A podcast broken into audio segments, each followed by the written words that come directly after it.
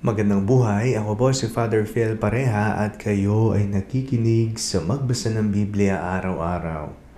Na kung saan nating babasahin ang salita ng Diyos mula Henesis hanggang pahayag sa buong taon. At ating dingtingnan kung papaano tayo iniligtas, minahal ng Diyos at patuloy na tinatawag sa kanyang piling. Makinig, magnilay at magdasal kasama ng salita ng Diyos sa buong taon saan ka man naroroon. Ang magbasa ng Biblia araw-araw ay hatid sa inyo ng tabela. Tayo po ngayon ay nasa ikadala... Tayo po ngayon ay nasa ikadalawandaan at tatlumput dalawang araw ng pagbabasa. At ang babasahin po natin sa araw na ito ay ang aklat ni Ezra, unang kabanata hanggang ikatlo. Ang unang kabanata ng aklat ni Ezra. Pinabalik ni Siro ang mga Hudyo.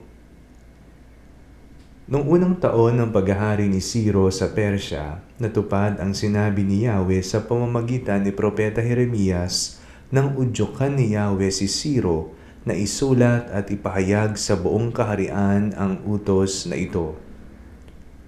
Ito ang utos ni Emperador Siro ng Persya Ibinigay sa akin ni Yahweh ang Diyos ng kalangitan ang lahat ng kaharian sa buong daigdig at inatasan niya ako na ipagtayo ko siya ng templo. Cut. Iniutos Kat. Ito ang utos ni Emperador Ciro ng Persya.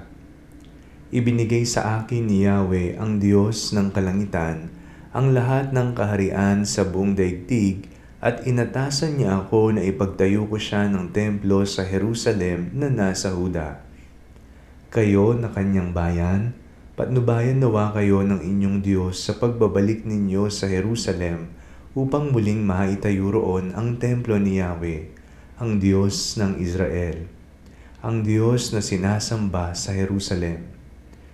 Sino man sa inyo na nangingibang bayan, kung nais bumalik doon, dapat siyang tulungan ng kanyang mga kababayan.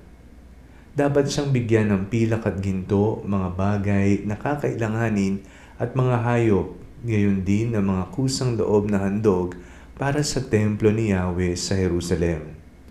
Bilang tugon, agad na nagsipaghanda ang mga pinuno ng mga lipi ng Huda at Benjamin gayon din ang mga pari at ang mga levita at ang mga iba pang inudyokan ng Espiritu ng Diyos upang muling itayo ang templo ni Yahweh sa Jerusalem. Tinulungan sila ng lahat ng mga nakapalibot sa kanila.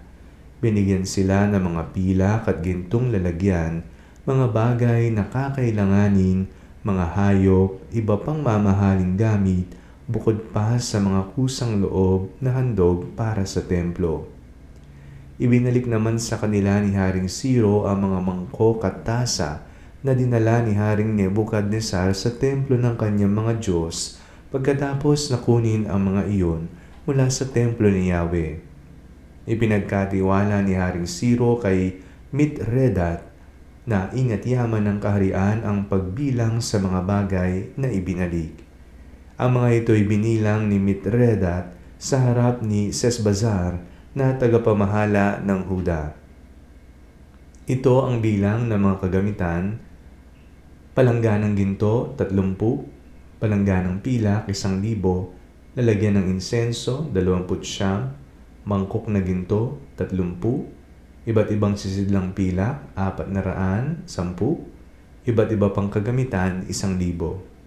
Lahat-lahat ay umabot sa 5,400 ang bilang ng mga lalagyang ginto at pilak na dinala ni Sesbazar nang bumalik siya sa Jerusalem mula sa Babylonia kasama ng iba pang mga dinalang bihag doon. Ang ikalawang kabanata ng aklat ni Ezra. Ang listahan ng mga bumalik na bihag. Ito ang listahan ng mga dinalang bihag sa lalawigan ng Babylonia na bumalik sa Jerusalem at sa kani-kanilang bayan sa Huda. Nanirahan ang kanilang mga pamilya sa Babylonia simula pa nang ang mga ito ay dahimbiyag doon ni Haring Nebuchadnezzar. Sa kanilang pagbabalik, pinangunahan sila ni na Zerubabel, Josue, Nehemias, Seraias, Reelaias, Mordecai, Bilsan, Mispar, Bigvai, Rehum at Baana. Ito ang bilang ng mga angkan ng Israel na bumalik mula sa pagkabihag. Ito ang listahan ng mga angkan ng Israelitang nakauwi. Paros, 2,172. Sefatias, 372. Ara, 700. Kat. Ara, 775. Pahat Moab, sa mga anak nito sina Heshwa at Bohoab, 2,812. Elam, 1,254. Zatu, siyam na raan, apat na lima. Zakay, pitundaan, anim na po. Bani, anim na raan, apat na dalawa. Bebay, anim na raan, dalawamput tatlo. Asgad, isang libo, dalawandaan, dalawamput dalawa. Adonikam, anim na raan, anim na put anim. Bigvai, dalawandaan, limamput anim. Adin, apat na raan, limamput apat. Ater, tinatawag ding Ezequas, siyam na putwalo. Bezay, tatlundaan, dalawamput. Hora, isandaan, labindalawa. Hasum, dalawandaan, dalawamput tatlo. Gibar, siyam na lima. Ito naman ang listahan ng mga angkang nakabalik na nakatira sa mga sumusunod na bayan. Bethlehem, isandaan, dalawamput tatlo. Netofa, limamput anim. Anatot, isandaan, dalawamput walo. Azmavet, apat na put dalawa. Herim, Kafira at Beerot, pitundaan, apat na put tatlo. Rama at Geba, anim na raan, dalawamput isa. Mikmas, isandaan, dalawamput dalawa. Bethel at Hai, dalawamput kat. Bethel at Hai, dalawandaan, dalawamput tatlo. Nebo, limamput dalawa. Magbis, isandaan, limamput anim. Elam, isang libo, dalawandaan, limamput apat. Hirim, tatlundaan, dalawampu. Lod, Hadid at Ono, pitundaan, dalawamput lima. Jericho, 345. Sena, 3,630. Ito naman ang listahan ng mga angkan ng pari. Hedaiyas mula kay Heshwa, 773. Imer, 1,052. Pashur, 1,247. Harim, 1,017. Ito naman ang listahan ng mga angkan ng Levita. Heshwa at Kadmiel mula kay Hodovias, 70 kat. Mula kay Hodovias, 74. Mga mga awit mula kay Asaf, 128. Mga bantay pinto mula kina Salum, Ater, Talmon, Akub, Hatita at Sobay, 139. Ang mga manggagawa naman ng templo na nakabalik mula sa pagkabihag ay ang mga angka ni na Siha, Hazufa, Tabaot, Keros, Shaha, Padon, Lebana, Hagaba, Akub, Hagab, Samlai, Hanan, Gidel, Gahar, Reyas, Resin, Nekoda, Gazam, Uza, Paseya, Pesay, Ashna, Meyonim, Nephisim, Bakbuk, Hakufa, Harhur, Bazlut, Mehida, Harsa, Barkos, Sisera, Tema, Nezias, at Hatifa. Umalik din mula sa pagkabihag ang mga sumusunod na angkan ng mga lingkod ni Solomon, Sotay, Hasoferet, Peruda, Haala, Darkon, Gidel, Sefatias, Hatil, Pokweret, Hazebaim at Ami. Ang kabuwang bilang ng mga nagmula sa angkan ng mga manggagawa sa templo at ng mga lingkod ni Solomon na bumalik mula sa pagkabihag ay tatlundaan siyam naput dalawa. Ang anim na raan pitumput kat. Ang anim na buhat sa mga angkan ni Del kat.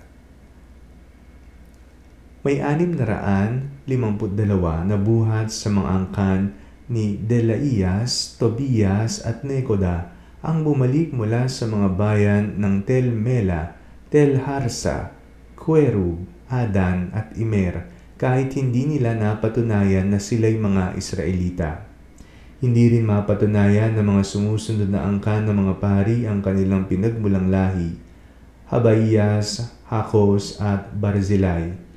Ang kauna-unahang ninuno ng angkang ito ay nakapag-asawa sa anak na babae ni Berzilai na Gileadita. Kaya't ang pangalan ng kanilang angkan ay mula sa pangalan ng kanyang biyanan. Hindi sila ibinilang na mga pari sapagkat hindi nila napatunayan kung sino ang kanilang mga ninuno. Sinabihan sila ng tagapamahalang Hudyo na hindi sila maaring kumain ng mga pagkaing handog sa Diyos hanggang wala pang pari na maaring sumangguni sa Urim at Tumim. Ang kabuang bilang ng mga bumalik mula sa pagkabihag ay 42,360. Ang kanilang mga utusang lalaki at babae ay 7,337. Ang mga manunugtog na lalaki at babae ay 200. Ang mga kabayo ay 736. Ang mga mola ay 245 ang mga kamelyo ay apat na raan tatlumput lima. Ang mga asno ay anim na libo pitundaan dalawampu. Nang dumating na sa templo ni Yahweh sa Jerusalem ang mga bumalik mula sa pagkabihag, ilan sa mga pinuno ng mga angkan ang nagbigay ng kusang loob na handog upang gamitin sa muling pagtatayo ng templo sa dating kinatatayuan nito. Ibinigay nila ang buo nilang makakaya para sa gawain ito at ang kabuang naipon ay 500 kilong ginto, 2,800 kilong pilak at 100 kasaotan ng mga pari.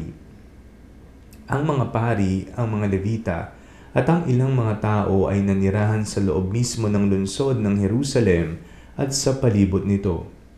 Ang mga manunugtog, ang mga bantay sa templo, at ang mga manggagawa sa templo ay nanirahan naman sa mga karatig bayan. Ang ibang mga Israelita ay nanirahan sa mga bayang pinagmulan ng kani-kanilang mga ninuno. Ang ikatlong kabanata ng aklat ni Ezra. Muling sinimulan ang pagsamba.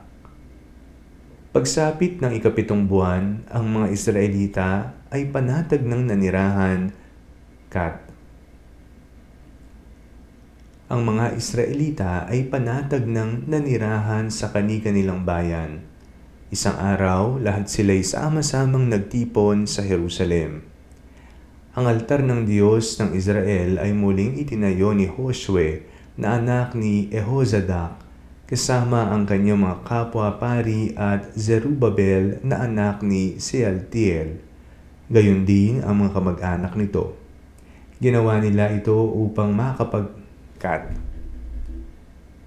Ginawa nila ito upang makapag-alay sa altar ng mga handog na susunugin ayon sa nakasulat sa kautusan ni Moises na lingkod ng Diyos. Bagamat takot sa mga naninirahan sa lupain, ang mga nagsibalik kat. Bagamat takot sa mga naninirahan sa lupain ang mga nagsibalik sa Hudyo, itinayo pa rin nila sa dating lugar ang altar. Doon ay muli silang nag-alay ng mga handog na susunugin para kay Yahweh sa umaga at sa gabi. Ipinagdiwang din nila ang pista ng mga tolda gaya ng nakasulat at araw-araw ay nagsusunog sila ng mga handog na ukol sa bawat araw.